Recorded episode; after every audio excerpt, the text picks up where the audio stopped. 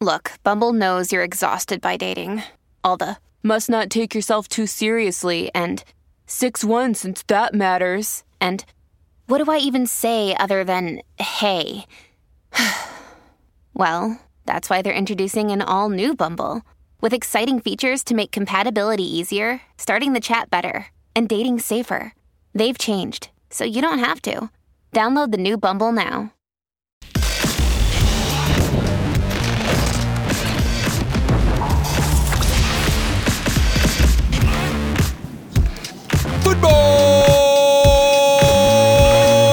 Americas live and underway here on ESPN Plus and ESPN Caribbean from Columbus, Ohio. Lower.com field to be precise.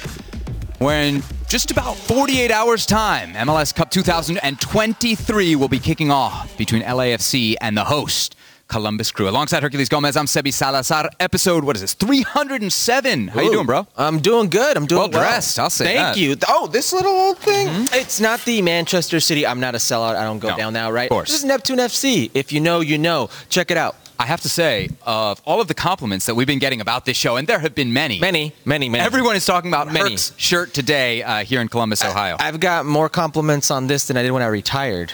So Maybe that's some- something about your career. I don't know. I don't know. Uh, how about this? The old Hugo Perez throwback. I know some of our uh, older. It, I didn't. Is that an actual game worn? I didn't know he was. No, it was not. Okay. uh, I think it's like the 1990 Medium. uh, cut. So we got lots to get to with MLS Cup. Obviously, we're here in Columbus. We are going to be previewing the final. We spoke to one of your former teammates and now the manager at LAFC, Steve Oh. Cherundolo. Great chat there. Yeah. We spoke to Maxime Crepeau, who, I mean, what a great story this guy Yeah, has. man. Back in MLS Cup, broke his leg in MLS Cup last year. That cost him the World Cup with Canada. And then we got a chance, I think, really cool to speak with Darlington Nagbe um, as well. Hometown kid. I know, a guy who you said was going for his third MLS Cup. He quickly corrected you. He's He going did. for number four, man. Number four. Well, third that he's going to play in because he didn't get a chance to play in 2020. He got hurt right before the game, and Aidan Morris made way for him to kind of get in there and make his name with Columbus Crew. There you go. All right, so we are going to talk a lot about MLS Cup here in Columbus in just uh, about two days' time, but we're going to start with the Copa America draw, which just went down in Miami, where, of course, we know the uh, tournament will end uh, next July 14th with the final. Here's a look at the groups. In Group A, we got Argentina uh, with Peru, Chile, and a team out of CONCACAF. That'll be either Canada or Trinidad and Tobago. In Group B, we've got uh, Mexico, Ecuador, and Venezuela, along with a team out of CONCACAF, which will be Costa Rica or Honduras. And then in, did we get that right? and USA's group is the one that we're really focused on here. Uh, Right. Uruguay, Panama, Bolivia. We know that uh, that we've got that one right. Brazil, Colombia, uh, Paraguay, and Jamaica is Group D. So let's start with the with Group A. US. Just your first reaction to that draw. USA, Uruguay, Panama, and Bolivia. Yeah, uh, obviously you wanted to avoid a team like Uruguay, uh, a very strong team, um, and it really would have all depended on the scheduling of this. If you could face a team like a Bolivia or a mm-hmm. Panama in the earlier rounds, it would facilitate that road of a potential showdown in Kansas City against Uruguay, and then you know you're, you're playing for all or nothing, literally there. Uruguay's a very difficult team. Uruguay's a very good team, but there's a surprise team. I wouldn't even say surprise because they're one of the all-time winningest teams in the Copa America. But if there's a surprise team today in Conmebol, it's Marcelo Bielsa's Uruguay and the way they play, the way they press, the way, uh, the type of players that they have, at the speed at which they play, it's a very dangerous team um, for the U.S. men's national team to play against. We saw what a Uruguay team under Diego Alonso did to the U.S. before the World Cup uh, on U.S. soil. So you can only imagine what a motivated Marcelo Bielsa team uh, can have in store for the U.S. So I'm looking at pot two, right? U.S. obviously as one of the hosts, they're in pot one. So your biggest concern is going to be which team you're going to get out of pot two. Uruguay and Colombia were the ones that I think you fear the most, Right. right? Then to me, it's a pretty significant drop to Ecuador uh, and Peru. You got Uruguay. You got the toughest team out of pot two if you're the United States. That's not good news, right? Because that means the, the pathway to the top spot in your group is much more difficult now than it could have been. Yeah, and looking at the groups, I don't think there's another top 15 showdown like that, if you will. It's uh, 11 in the FIFA rankings versus number 12 in the FIFA rankings. It's a very difficult test for them. You know, things we just highlighted, the players that they have, the player pool, the style of play. Will the U.S. be Uh, favorites at home? No, by No. no means against Uruguay. No, Really? But Uruguay's one of the favorites in this tournament. I've got no doubt about that. You've got one of the favorites in the tournament, who, by the way, just beat the World Cup champion Argentina with Lionel Messi in Argentina. In Argentina, by no means will it be an easy test. I think it might be the stiffest test they've had uh, to date with Greg Berhalter. Yeah.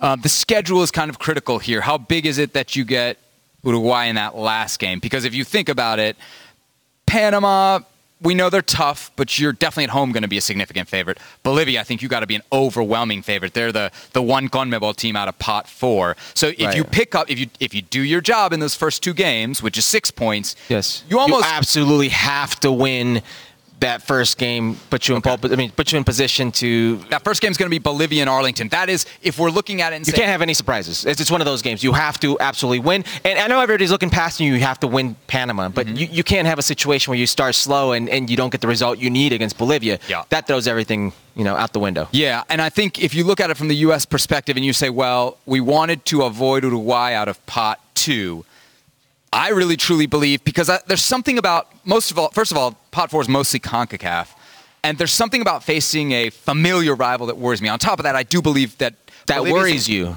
Yeah, right. Like, I mean, if you're if you're the U.S. and you get a Canada, say, I know where you're going You'd with be this. worried if you- I, I know where you're US going with this. This happened in 2002.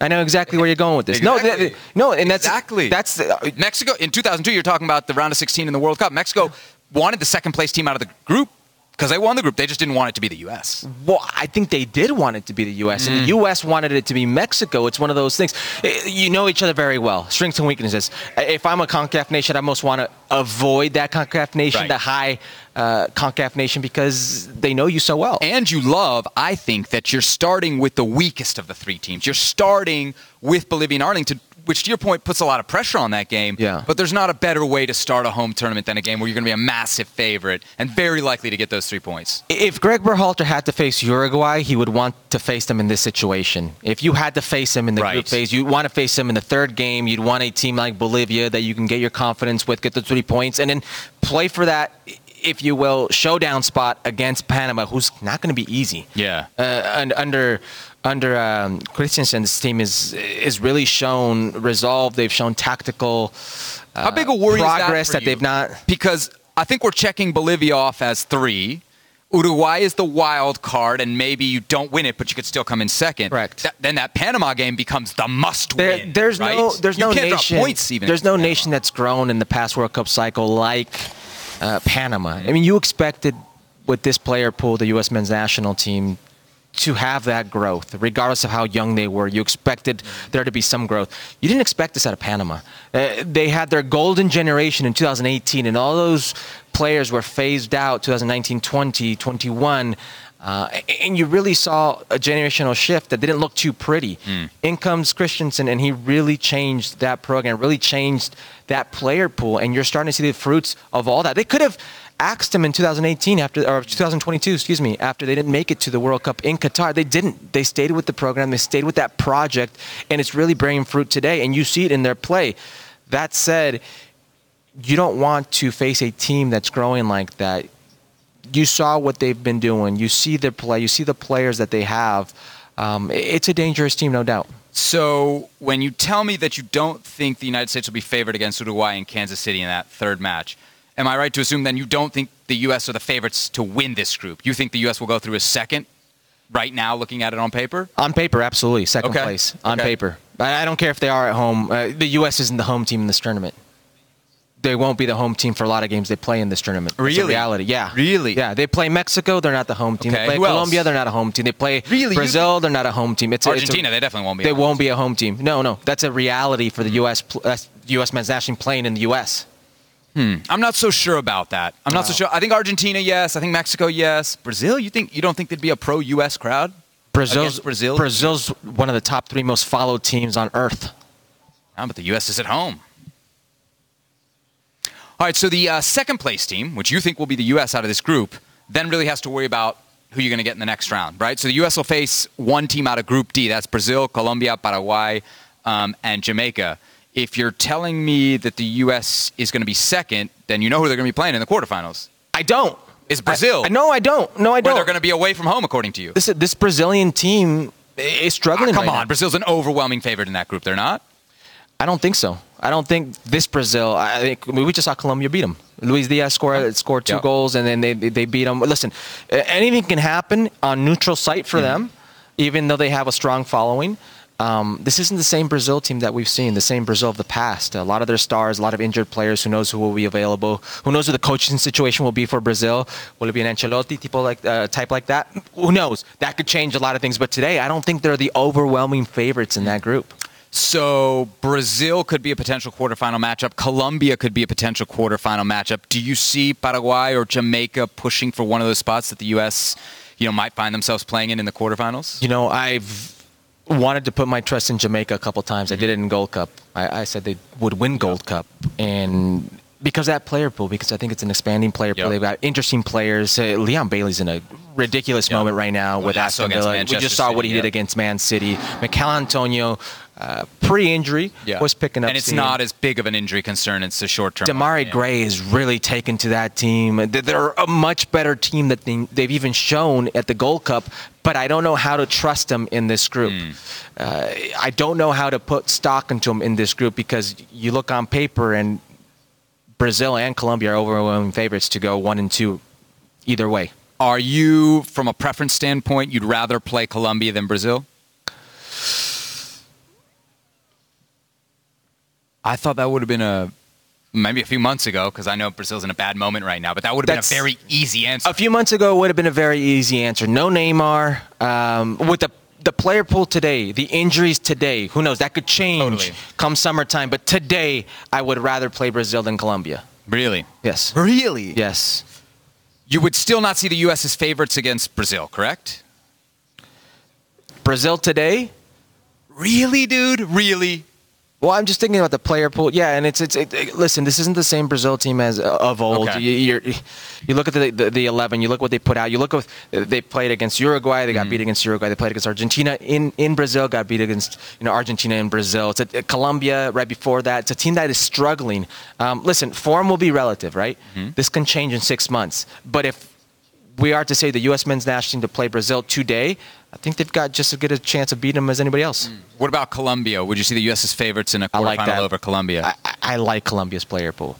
I thought Colombia was very, very unlucky not to make the World Cup in Qatar. They went seven games without a goal. Do you really see that happening again with this with this Colombian player pool? I, I, I don't. So does so does the draw then change your expectations for the U.S. Because we've talked about it in other shows before we saw the draw, and I think you were pretty clear that semifinal is that line. Yeah, I mean, they're, they're going the to be playing Brazil thought- or Colombia in Correct. a quarterfinal. correct. Now, are we asking a lot to be in a semifinal? I don't know, and the reason I the reason I I say that expectations? No, it doesn't. Lower them? It doesn't lower the expectations. Um, when you think about 2016, the last reference point we had of a Copa America, which was also on U.S. soil, by the way, the U.S. men's national team made it to a semifinal appearance against Argentina, bowed out to, to Argentina, Leo Messi's Argentina. You remember, if you saw that game, you'll remember his free 4-0. kick, his free kick against Brad Guzan. You know, uh, the, you will remember that performance. You will remember the fourth place finish. That U.S. men's national team is also the same U.S. men's national team that failed to qualify for Russia. I think we're all under the assumption or agreement that this U.S. men's national team is better than that U.S. men's national team. Yes. You agree with that? Yes, 100%. Okay. Yeah. So that should be the bar. And also at home, a dry run. If we expect them, our if we expect the bar for the golden generation of U.S. soccer and the U.S. men's national team, the men's side, semifinal appearance at home in a 2026 World Cup. Well, you don't have Euro- European op- opposition in this tournament. So, yes, absolutely, it should be that semifinal appearance. It should be that run. Uh, and if it's a Brazil or if it's a Colombia that you got to get through to get there, that's what you have to do because World Cup time, it may be a European team. Yeah. Well, I mean, we've talked about it with this program. The next step is winning knockout games Yeah. against elite competition. They played well at the World Cup, but when it got to that level, they failed pretty spectacularly against Yeah. Netherlands, right? This will potentially, if they get through the group, they will get a great matchup. I mean, if you're thinking Brazil or Colombia, that's a that's a great knockout round test. Um, And isn't that what you want? Isn't that what you want? If this is a dry run for the World Cup, is that not what you want? You want to play in the second round or knockout rounds quality opponents because this is who you're going to face come the knockout rounds at the World Cup. Okay, so losing a quarterfinal to Brazil, then you're saying could have some value, but also if you get a great run to a final, that could boost you in Absolutely. Listen, the, the, value is in the eye of the beholder. Right. Uh, if it's if it's just a run for a run, uh, but you got lucky or scraped by, or if it's a run to a Brazilian team that ended up winning it mm-hmm. and you played them in a spectacular fashion and got something out of it, even though I don't believe in moral victories uh, for this U.S. men's national team, yeah, Let's move on to the uh, Mexican team because we've got their draw as well. Of course, uh, Mexico in Group B with Ecuador, Venezuela, uh, and uh, Costa Rica, Honduras. Sorry, the uh, Jamaica winners. They've uh, moved some things around on us there towards the end. So the Mexico draw, Herc. what do we think about it? Well, for Mexico, it's it's it's a bit interesting because Ecuador is a good team. It's a better team. Mm-hmm. Uh, this go around this edition, so is Venezuela. They're exciting teams, young talent. There is some uh, change there. Bolivia is going to probably fight for last place in that group. But historically, Mexico has done very well against Ecuador. They've done very well against Venezuela. They've done, done very well against CONMEBOL just in general. So you could see a Mexico team who will be a home team in this tournament. If there's any team that will be a home team in this tournament is the Mexican national team. They won't be playing in soccer-specific stadiums. They'll be playing in football stadiums and filling them up. Yeah, I think this is a very accessible group for the Mexican national team, for Jaime Lozano's team. This is as good as it could have been for Jaime Lozano's team. Yeah, I got him in Houston, LA, and Arizona. Is that right? That's where we got him for the uh, for the group phase there um, in Group B. So as I look at this, I told you, pot two, you really wanted to avoid Uruguay and Colombia. Full respect to Ecuador, but I think that's manageable from a Mexico perspective. I actually feel very differently about Venezuela. They're the team out of pot three that, from a Mexico perspective, I thought it was most critical um, to avoid. I know there's the history with Chile, but if we look at Chile right now, Right. They're in a very, yeah, different place. Very bad moment. Um, certainly not the team that won back-to-back Copa Americas. I think they've won one out of six um, in CONMEBOL qualifying. So that's not a team that scared me. Panama again scares you in the way that it's a familiar foe, but I think a, a team that Mexico would at least feel comfortable playing. And Paraguay, I again, right now, based on where they're at out of CONMEBOL, doesn't really scare me. Right. Venezuela, if we look at them right now, are playing the best, I think, out of that group. And then on top of that, I know you pointed to the history, but think about that 2016 Copa America. Mexico played Venezuela in what was effectively a home game in the last group phase game, and if not for a very late goal from Tecatito, um, Mexico loses that game. They, they had to come back to draw. Venezuela was really good, and this Venezuela now is way better than that Venezuela. Absolutely, absolutely. But would you rather play a team like Venezuela, or would you rather play a team that's favored? Because Chile was favored mm-hmm. in that moment, like Chile. No, I'd rather I'd rather play Venezuela. But remember, Chile was a was a knockout round game. Right. You know, it, this is this is in the group phase. So if you look at it, Ecuador, Venezuela, Jamaica. I mean, that's I think that's a very accessible seven. What I what I like about Mexico's gonna have a youngish team. They're, they're at least youngish in terms of experience. So is Ecuador. Mm-hmm. Uh, they they were I believe the second youngest team at the World Cup, mm-hmm. uh, behind Ghana or third behind Ghana and the U.S. Um, it's a very young team. Venezuela is another young team. There's a lot of inexperience there. Sure, they have that World Cup experience, but that could play in favor for the Mexican national team because they won't be with some seasoned teams. It's still these teams are still coming into their own as well. I think that this Mexican team, as I look at it, has a very good draw. Right. But what it means is the pressure's truly on Mexico to win this group. Um, you're effectively at home against two teams from CONMEBOL and Jamaica.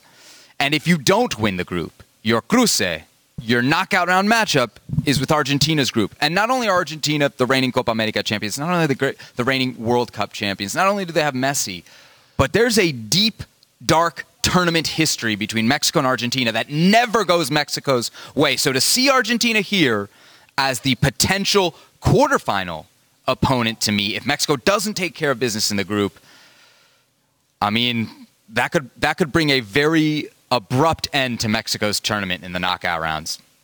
Argentina is absolutely the team you don't want to face mm-hmm. um, for many reasons. Defending champions of not only Copa America, but of the World Cup, uh, with a very strong following to an individual who now calls home the United States, which is Lionel Messi in what looks to be a very accessible group for them. I mean, you'd want to play Peru right now. Who has Peru scored a goal yet?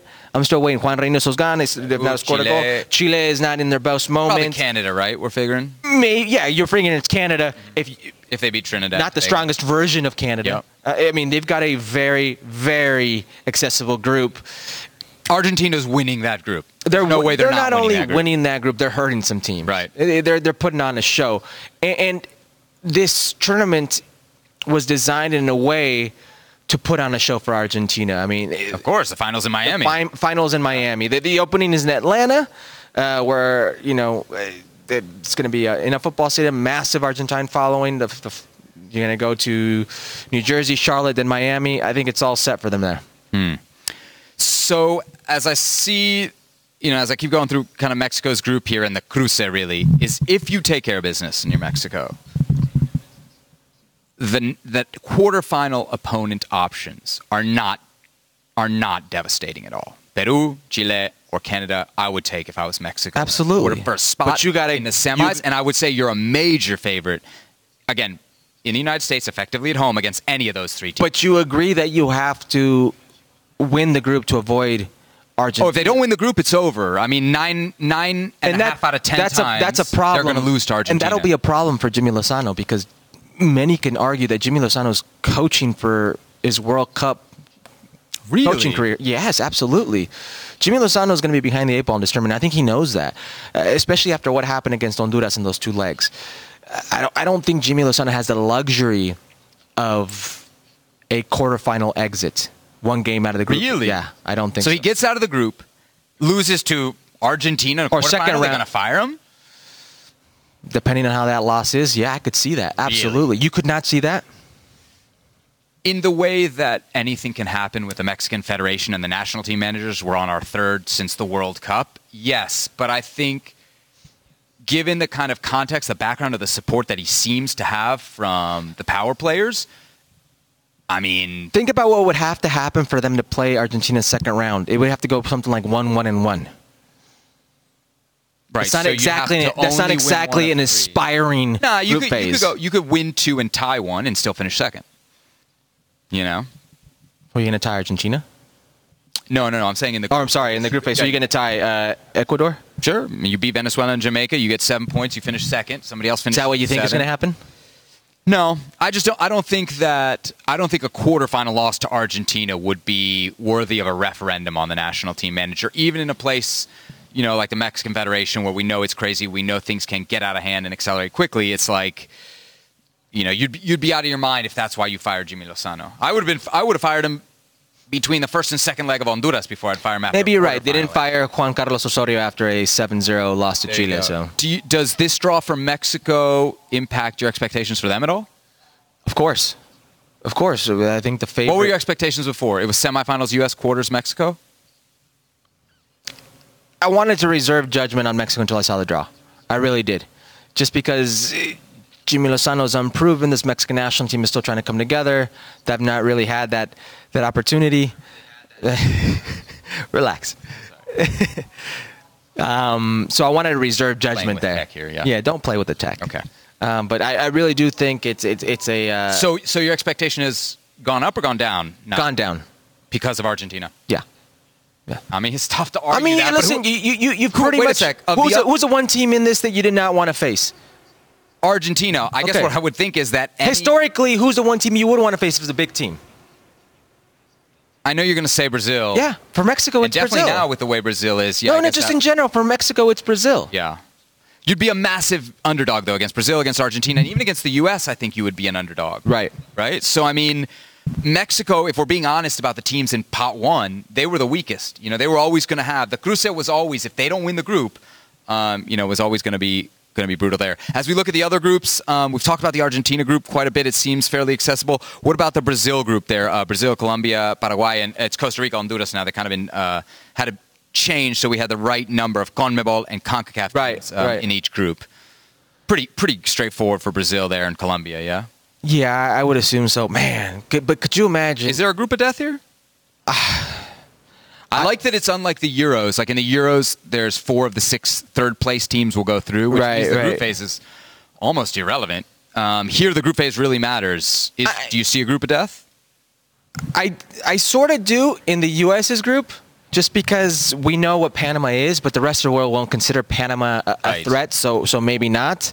Uh, so you would have to say it is that Group D: Brazil, Colombia, um, Paraguay, Jamaica, just because of how strong those Yes. teams can be. Uh, Paraguay, Costa Rica, Honduras winner, uh, right? Is the last team there in, in Group D. Oh, apologies. Yes. This podcast is proud to be supported by Jets Pizza, the number one pick in Detroit style pizza. Why? It's simple. Jets is better. With the thickest, crispiest, cheesiest Detroit style pizza in the country, there's no competition. Right now, get $5 off any eight corner pizza with code 8SAVE. That's the number eight, S A V E. Go to jetspizza.com to learn more and find a location near you. Again, try Jet's signature eight corner pizza and get $5 off with code 8SAVE. That's the number eight, S A V E. Jet's Pizza. Better because it has to be.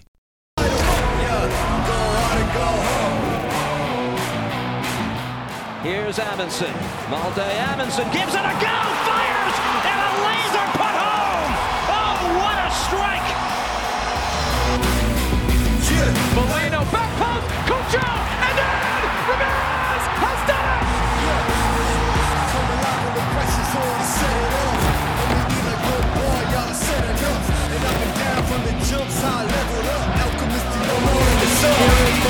Finally into space. So you know right Swung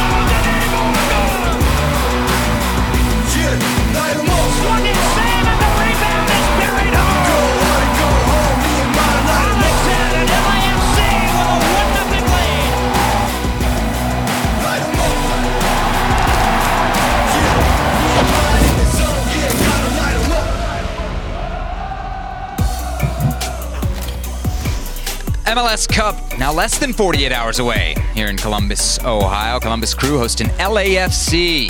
Columbus playing their third final in the last nine years, while LAFC is going for the repeat, trying to become the first team to take back-to-back MLS Cups since their crosstown rivals did it. The LA Galaxy uh, way back in 2011, 2012. Now on Saturday, they'll be led, of course, by Steve Cherundolo, managing in his second MLS Cup and just his second year in charge of LAFC.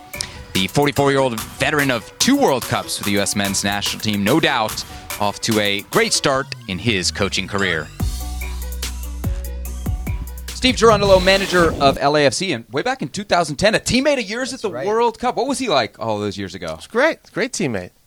Slip this guy some money. Mm, I don't believe that. I don't believe that for one second. Uh, let's get into your team, man. Back in MLS Cup for a second straight year. That's got to feel special. It is. It is. Uh, it's been a lot of work this year, but I'm very proud of the organization. Everybody involved: stadium ops, uh, soccer ops, management, uh, to rebuild a, another winning team. For me, it's already been a success this year, um, but we would love to finish it on a high note. We always hear like the hardest thing to do in sports is repeat. Do you sense that this year, and what specifically is, Don't is that these, don't about? these new wrinkles and gray hair uh, say that all by itself? They weren't there last year. No, they were not. Okay. Uh, but you guys can fact check that. yes, it is hard. It's it's a lot of work. Um, and I think the challenge for us this year has been really the congested schedule and the amount of games we played in all competitions and trying to find that motivation um, um, and uh, freshness that you need physically, mentally, and mentally as well on a weekly basis. And sometimes two games in a week. Steve, this team looks different. It looks different from the team that competed in uh, the CONCACAF Champions League, the team that competed in Leagues Cup and Campeones Cup. What has changed? I think um, I think we're a little more consistent defensively and consistent um, with our compactness overall of the field, with or without the ball. Um, I think um, we've become a little more difficult to beat. I think throughout the beginning of the season, we were a little more explosive, um, had the ability to score five, six goals on teams, but we could also concede. And there were days where we couldn't find the back line. I think now we are finding more consistency in all phases of the game. I remember last year when you bring in Bale, you bring in Chiellini. There was kind of surprisingly a little bit of a dip, maybe not in form, but in results. And I remember ahead of the playoffs last year, you saying, "Man, I don't know if this team can do it." You guys obviously ended Right. up doing it. Is it fair to say there was something similar to that this year, kind of like midsummer, late summer? You guys went through another lull. Did you sense that? Um, yes, but it was also expected. Um, we went into the season uh, really pushing the guys hard, really trying to make a run at the Champions League. Uh, made it to the final, came up a little short against Leon, who deservedly were champions, but um, we knew a lull would come. If you push a team that hard, physically, mentally, and tactically, you're going to have a dip at some point in the season. it was thankfully for us, it, it was soon enough to where we could peak at the right moment now, uh, which is hopefully on Saturday. You guys have had so many games this season, probably more than any other Major League Soccer club out there. How do you keep the guys not only physically fresh but mentally engaged? Well, the players have, have turned that really congested schedule. Um, I would describe it as an impossible schedule into a motivator. Um, we've basically thrown been thrown into the gauntlet and say, "Hey guys, deal with it." Um, and the players are using that as a catalyst to motivate themselves to win another cup, and um, they've looked pretty sharp the past couple of weeks. Can we dive into some of the individuals? Um, usually, when we talk about LAFC, you, you start and in the past you used to end the conversation with Carlos Vela. This year, I feel like it's different. It's about Denis Bouanga. Why is he so good? Denis is an incredible uh, athlete, um, soccer player, an incredible finisher, as, as Herc knows. Um, actually, very very similar strike to the ball, my friend. Oh, okay. I very appreciate similar. that. I pre- I'll take that In what compliment. way? In what way? I'll take that compliment. Hit a ball like a cannon, Really? um, and a very clean strike. You have you have said that was kind of one of your and strengths. and yeah. so My does only and strength. so does Denis, Mm-hmm. and um, Denis may have been a little quicker though. He's way quicker. You had a few ACL. A little, Yeah. yeah, that's some injuries. Yeah, yeah. Um, but he's also an incredibly hard worker and, and does the dirty work on the field. And what I love about Denis is uh, tactically very sound as well, played at a high level his whole career. You ask him to do something, it's done. Hmm. And um, Do you know that before you got him? um, you never know until you actually work with a player. Um, we'd hope so. And everything we saw on him in Ligue 1 um, checked the box. And so we were hopeful, and he has paid it back tenfold. Absolutely, almost 40 goals in all the all campaigns this season. Let me ask you a question because oftentimes in Major League Soccer, the more success a club has and an individual player, the harder it is to retain that player. How difficult do you think it is going to be to see Denny back with LAFC next season?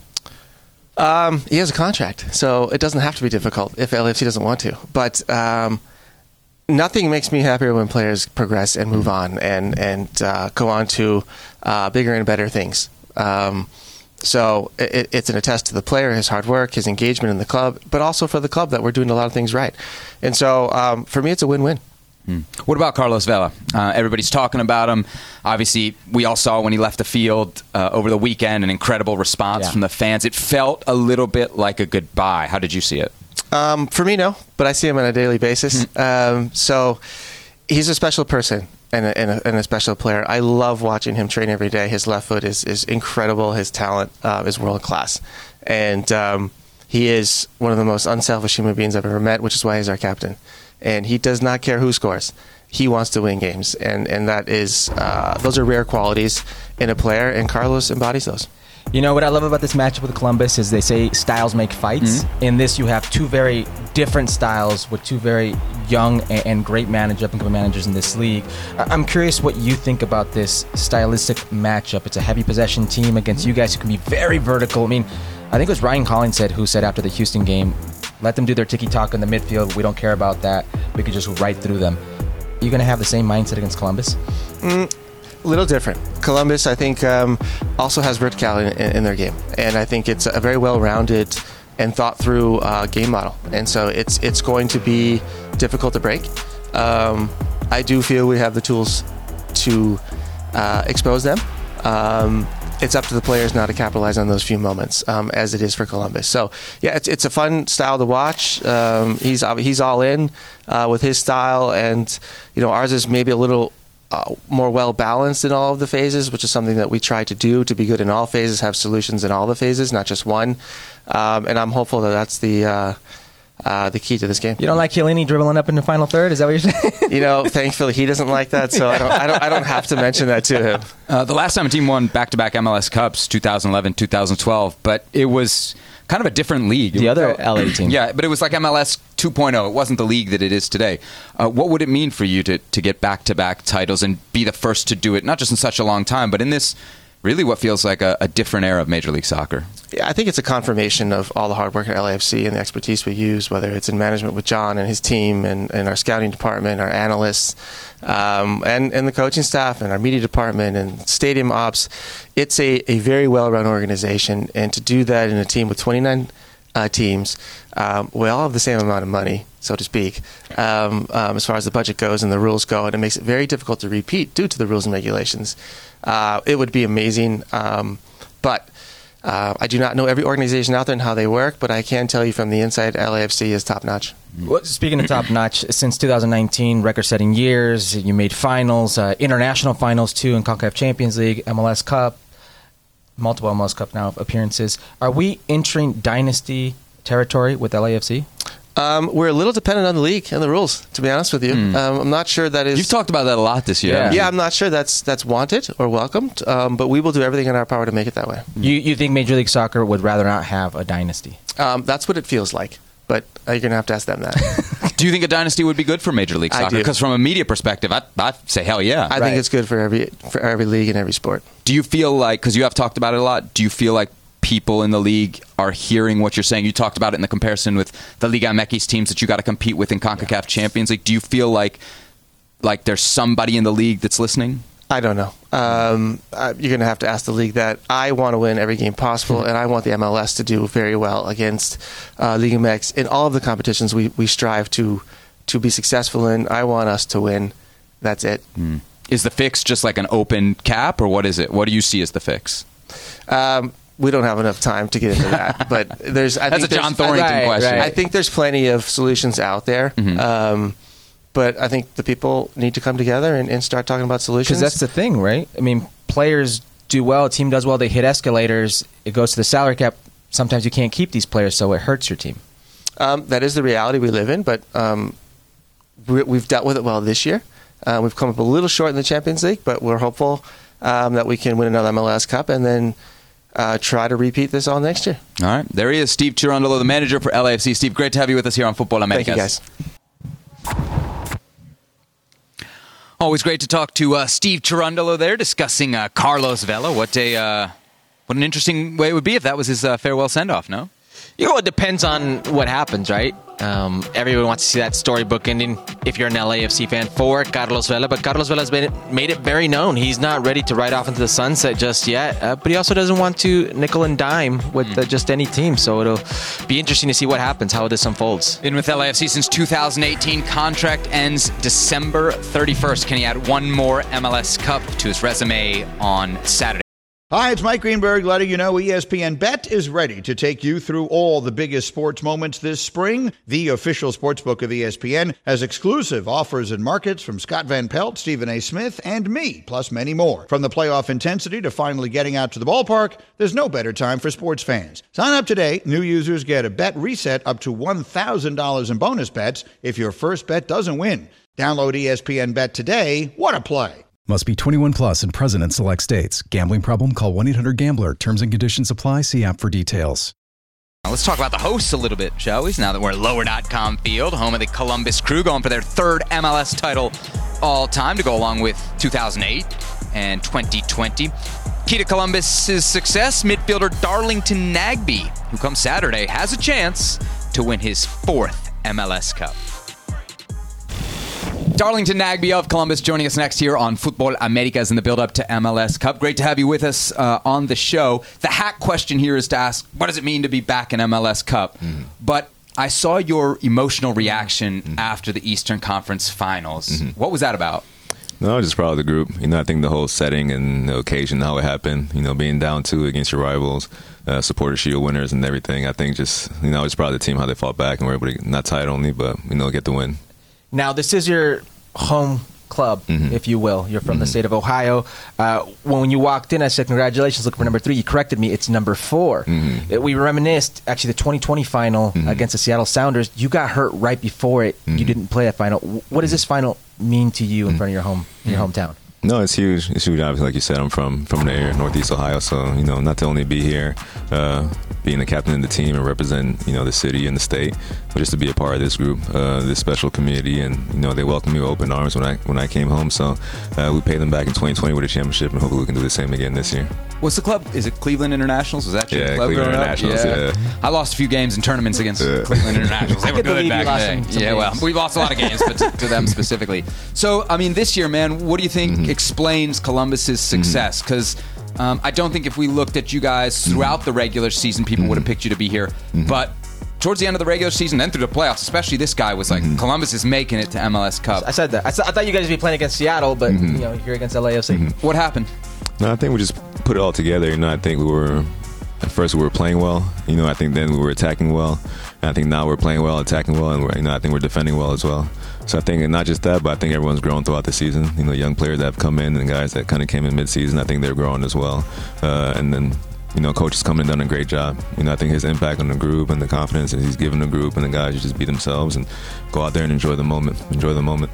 Darlington, what's it like? You're a very cerebral player. Mhm. What's it like playing for a coach in Wilfried Nancy, Mhm. who's kind of a mad scientist? Mhm. I, I mean, I, I look at your team and you got center backs, you know, in the final third, you know, pushing numbers up. For you, for a central piece, an important piece, a player who thinks the game, feels the game, what's that like?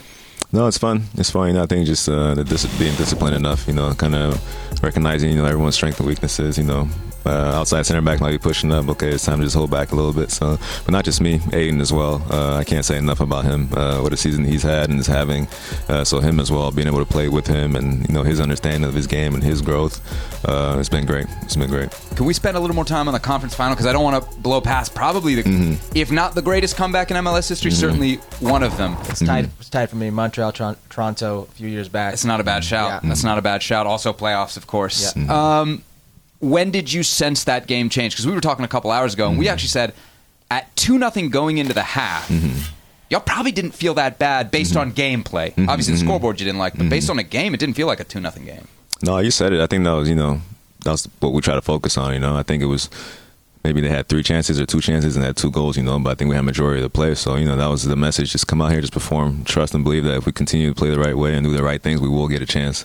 And we just needed one goal. And I think once that one, the first goal went in, I think it just boosted the, boosted the group, and we had more confidence to, you know, we can tie this and potentially win it. I mean, listen, I agree it's circumstantial because you Mm-hmm. probably could have been 2 2, maybe 2 1 at Mm-hmm. halftime. Uh, the goal, you know, Lucho Acosta's goal goes in right before half. Mm-hmm. But that second half to start out with, Mm-hmm. they had two clear cut opportunities. It could have been 4 0. Mm-hmm. I, I mean, at that point, you think the game is still within your reach? Yeah, at that point, you know, I think we started thinking, all right, it ain't going for a reason, you know. Uh, but it could, you know, but like you said, it could have been three or four, and then you know, uh, Schulte, off, of course, made big time saves, uh, big time, one clear big time save. So you know, for him to keep us in the game, uh, you know, another young guy having a great season. So I think we just knew, um, just get one, just get one, put it, put it to two one. You know, if they get chances, hopefully we can stop them and Pat can make a save, but get it to two one. you guys have achieved so much this season. I think what's Mm-hmm. lost because it happened a few months ago is you've done it after midway through the campaign, selling Mm-hmm. What most people would say was your best player in Lucas Zelarayán. Mm-hmm. Take me back to that moment and what it felt like in the dressing room Mm-hmm. when the club took the decision to move him on mid-season. Uh, you know, personally, personally, it was difficult. I came in with Lucas, so you know, just what he did for me, and not just myself alone, but just the, the other players in the club and uh, the type of player that he is, one of the best that I've played with. So for him moving on, obviously, the opportunity for him to go and do and do what he had to do. But uh, you know, at that moment, you're kind of thinking what's going to happen with the rest of the season, and luckily, you know, they bring in someone like Diego, I think has coming and had a tremendous impact on our team, opened up the field for us with his pace and driving with the ball. So, uh, yeah. Let's talk about that um, offensive flair because Mm-hmm. we criticized the team and Tim Bezbatchenko when that move happened. Like, Mm-hmm. your priority should be to win, right? It- yeah, I mean, we see it a lot in MLS because y'all are on. A, it's a different calendar than everybody. Sometimes clubs sell guys in the middle of the season, and as a fan, I would say, I don't want my best players being sold in the middle of the season. We should be trying to win trophies. Exactly. I- I- You you sell Lucas and then in comes Diego. You mm-hmm. have Cucho Hernandez, who's mm-hmm. an absolute game changer in this league. Mm-hmm. You got a player like Christian Ramirez who can come off the bench and he's been producing. You know, he's been the hero for you guys the last two uh, games that you've played. Talk about the offensive players that you have going forward. No, obviously, like we just said, Diego, uh, you know, electric pace, good on the ball. You know, for me, that can do a guy that can do everything, both sides of the ball as well, defensively. And then Christian has come in, you know, the timely goals that he's had to save our season to keep us in, you know, a good position and help us make this run that we're on. And then Matan, uh, excited about him, the, the job that he's doing. And then uh, Cucho, uh, what can I say about Cucho? he's there. He's our, our talisman, providing assists as well, not just the goals. You know, Yeah. I think he's, you know our passionate our passionate leader. You know, I think he fires us up when we see him a certain type of way, and he expects a lot out of everyone. Darlington, you guys ended with Julian Gressel on the field, mm. Kevin Molino mm. on the mm-hmm. field, Ramirez, mm-hmm. Cucho, uh, yourself. Like there mm-hmm. was so much offensive talent. Who defends Who defends on your team? Ask Pat Schulte, who was defending him in that second half. Seriously, ask him. He was probably ready to lose his mind.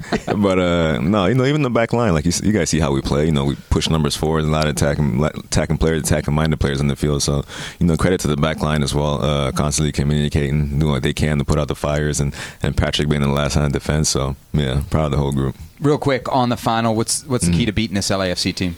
No, just discipline. Obviously, you know, we know how dangerous they are in the front, you know, and talented roster as well. So I think, you know, not being afraid to do what we do and play how we play and continue to do what, got, what has gotten us here, but at the same time being aware and disciplined enough to, to know that they can't punish you. There it is. Darlington, Nagbe, Columbus Crew. Thanks for joining us here on Futbol Americas and good luck on Saturday. Thanks for having me. This episode is brought to you by Reese's Peanut Butter Cups. In breaking news, leading scientists worldwide are conducting experiments to determine if Reese's Peanut Butter Cups are the perfect combination of peanut butter and chocolate.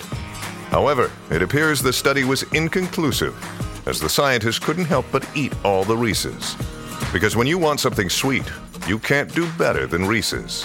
Find Reese's now at a store near you. Back to MLS Cup and back to LAFC, who are no doubt relishing being back in the championship game. Probably nobody more so than Maxime Crepeau, LAFC's Canadian goalie who broke his leg in last year's final win, an injury that cost him the 2022 World Cup with the Canadian national team. What a story, his return to MLS Cup. Maxime Crepeau, goalie for LAFC, next to join us here on Futbol Americas. Maxime, great to have you uh, with us here on the show. We ask everybody, right? Like, what's it like to be at MLS Cup? But I got to think for you, after last year, it's special on like a whole nother level. Is that fair? That is fair. That is fair. Uh, yes, it is special, and um, that was uh, that was the goal always to to repeat is to win championships. And so uh, now we we are here. We have a chance in two days to uh, make it happen again. Uh, it's two great teams going at one another, so it's going to be uh, really good. For those that don't know, you broke your leg in MLS Cup last year, missed the World Cup as a result. What do you remember um, about that moment? Because so many people immediately said, "Wow, this guy, knowing what was going to happen, um, gave up his leg and potentially a World Cup." Yeah, well, in the moment, uh, there's none of those thoughts that are going through my mind. It's just going to try to win that ball with that 50 50. And uh, Cory got there before me. Uh, my leg was already in motion, couldn't stop either. So uh, I took the worst out of the hit. Uh, and in the moment, mm, you don't realize uh, the, you don't realize on the moment that you're missing for the next 10 months of, of football. but um, after that, we go to the hospital. we learned that. Uh, we've won the game, so I was really happy. And on the backside of the emotions, uh, realizing that the World Cup's gone because it was supposed to be on the plane three days later. Uh, once that that, that that thing that you accept that you broke your leg and then your World Cup is gone, uh, you move on and the rehab process really starts. Yeah, That's a difficult part, the rehab process, not just the physical but the mental. I've been there myself. What was the most difficult thing for you coming back this year? Was it just watching the guys playing these tournaments that you helped them get to? Uh, playing well, playing with the guys is, is always the cherry on the top. You know, it's always the, the rewarding. It's to be on the field with your teammates. That's the the, the feeling that once we, we retire, we all miss. It's it's the game day uh, and the experience with your your brothers. Uh, but uh, for me, it was really trying to being patient as well because I'm someone who always wants to go faster than what it is, the process. And so, uh, with, with, that kind of injury, there's always ups and downs. And sometimes you go fast, there's progress, sometimes there's setbacks. And so, it was accepting these ones and, and trying to push my body at the limit that what what speed I could go to, and uh, obviously it was uh, I was uh, I was eating my, my socks trying to go back as fast as possible to, to share these moments with the guys. Would you do it all over again? So if I was to say, hey, uh, there's a 50-50 chance you guys win that MLS Cup or not, but you're definitely not going to. I'm going. You're, you're, I'm going. Really? I'm going. Uh, no regrets about missing a World Cup, or everything happens for a reason. I do believe in that, and that reason is in two days. Uh, and so, I believe that once you lose that edge, uh, you're finished. Especially as a goalkeeper, you need to go uh, with your guts, with you trust yourself, with your feeling, and uh, that's how I play the game. I play with my heart. I play all in, and uh, whatever happens, happens. Uh, you know, it's uh, you just need to to go without thinking. That's how you, you play your best football, uh, just by your your heart on the field. What have these playoffs been like for you? Because you started off against Vancouver. I know that must have been special for you. I know there was a little let's say banter between the Vancouver fans and, yourself. What, what's that been like to see your growth in this playoffs?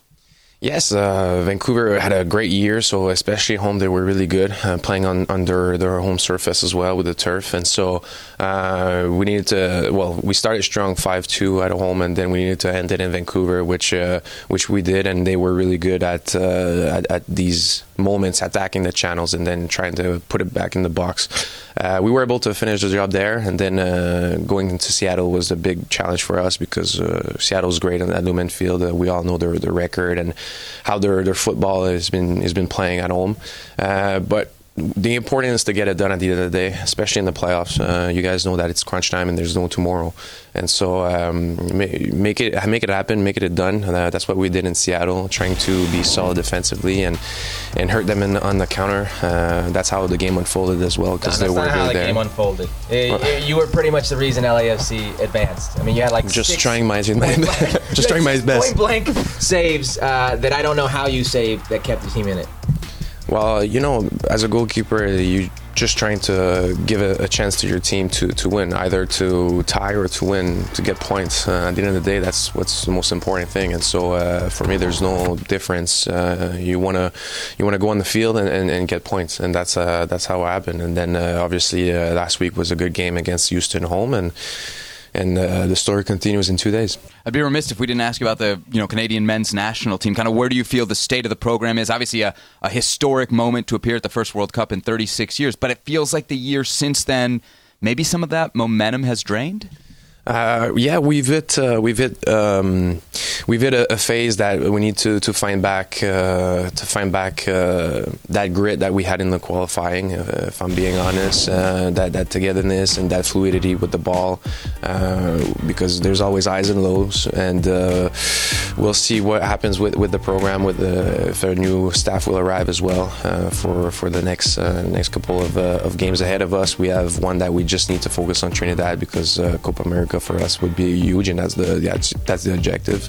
If you want to be the best, you gotta be up there, and so uh, we'll see how it goes uh, in the next couple of months off the field because we need to know uh, off the field uh, the repercussion that we'll have with uh, with the group how difficult is that for you guys? The uncertainty of it all within the federation, within the coaching staff, as a player. How difficult is that? Like I always wondered, does that actually yeah. impact what's happening on the field with the team? Ah, uh, no. Uh, I mean, you you you close that door. You really close that door, and when I say that, you kind of uh, shred the noise out a little bit, and you focus on, on what's happening on the field. And uh, what's been nice in the national team is that we're, you're not we're not with the guys every single day. So when you're together, you really enjoy your football, and everybody's in a good mood.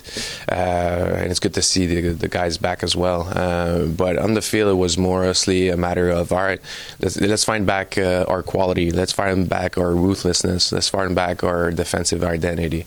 that that was the, the mindset. Yeah. What do you think happened against Jamaica?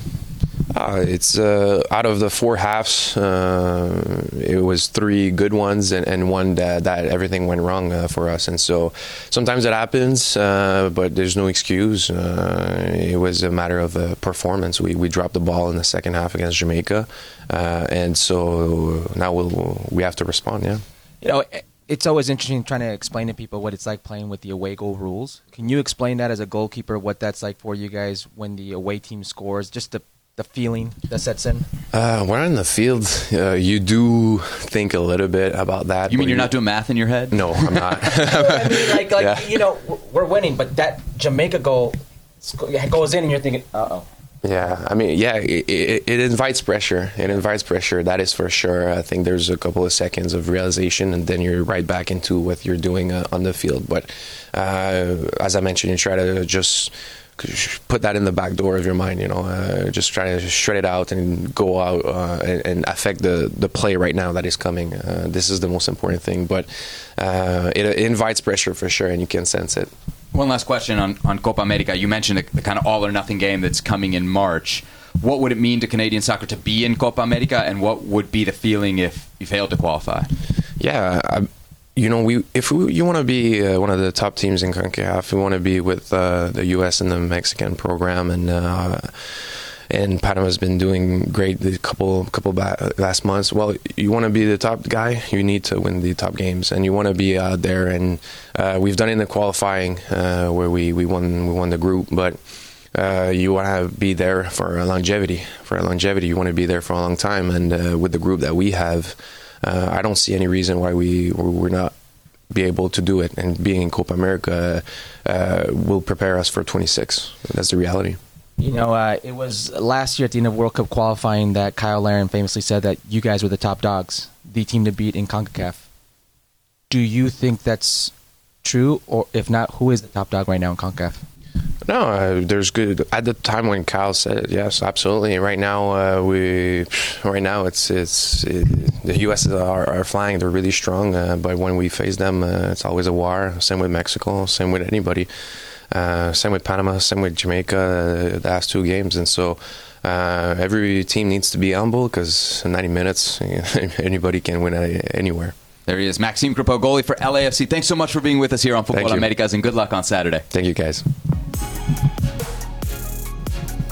Great chat, Maxime Crepeau, leading the LAFC. Maxime Crepeau then uh, leading the LAFC defense against a uh, pretty stacked Columbus attack that's been rolling, especially the later parts of the regular season and into the playoffs. MLS Cup Saturday afternoon right here at lower.com field. Hey, it's Kaley Cuoco for Priceline. Ready to go to your happy place for a happy price? Well, why didn't you say so? Just download the Priceline app right now and save up to 60% on hotels. So, whether it's Cousin Kevin's Kazoo concert in Kansas City, go Kevin, or Becky's Bachelorette Bash in Bermuda, you never have to miss a trip ever again. So, download the Priceline app today. Your savings are waiting. Go to your happy place for a happy price. Go to your happy price, Priceline. How do you think America should approach the second leg now that they've got uh, one foot at least squarely in the final? Approach it how? I mean, what do you send the U20s? I mean, send the reserve squad.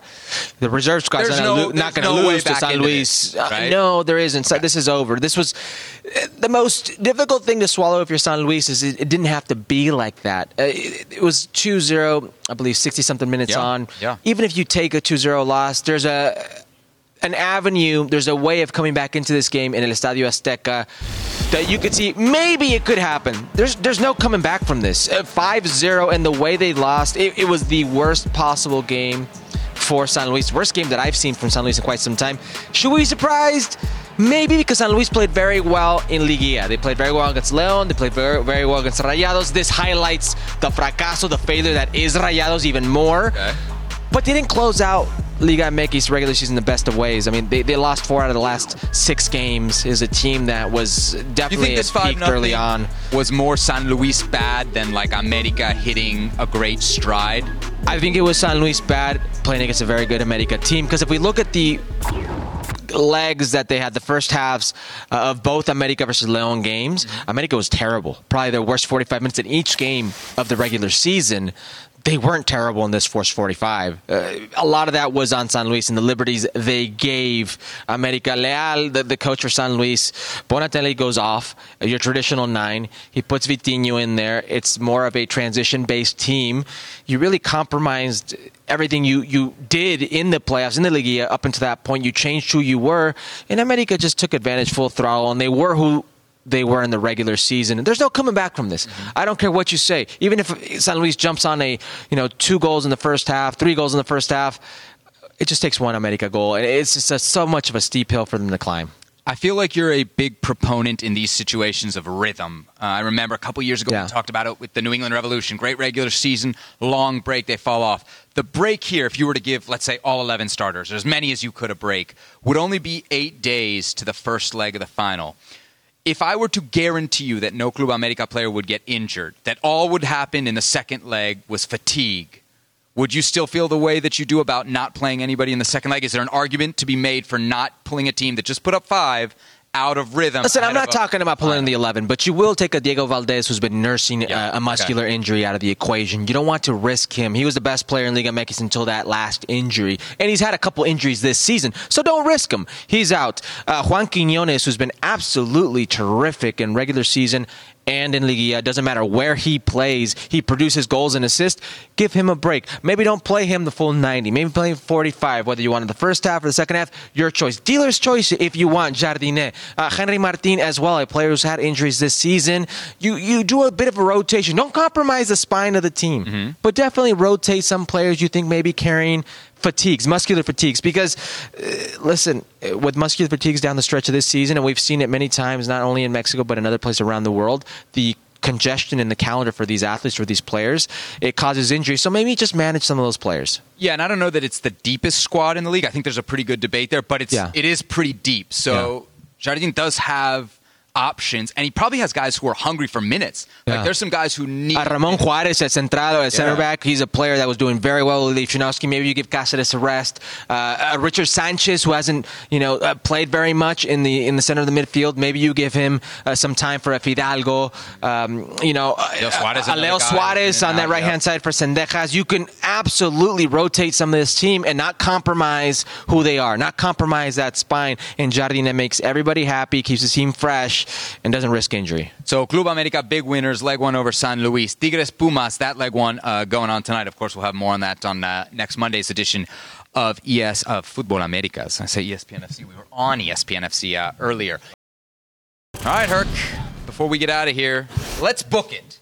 No parlays, no odds. You just want to pick winners. I just want a winner. What's going to happen Saturday in MLS Cup? Columbus Crew versus LAFC. Listen, there's a reason Columbus is favored. They're playing at home. Um, LAFC is definitely the team that I think has found their true stride, their true form in this playoffs. But what I've seen, the resolve I've seen from Columbus, the firepower that Columbus has, uh, Wilfried Nancy, and, and, and hi- hi- his vision of trust the process and how they are true to that regardless of the scoreline. I see a scenario, whether it's 90 minutes or whether it's 120 minutes, where it's Columbus who is lifting their second MLS Cup in the last three years on this very field.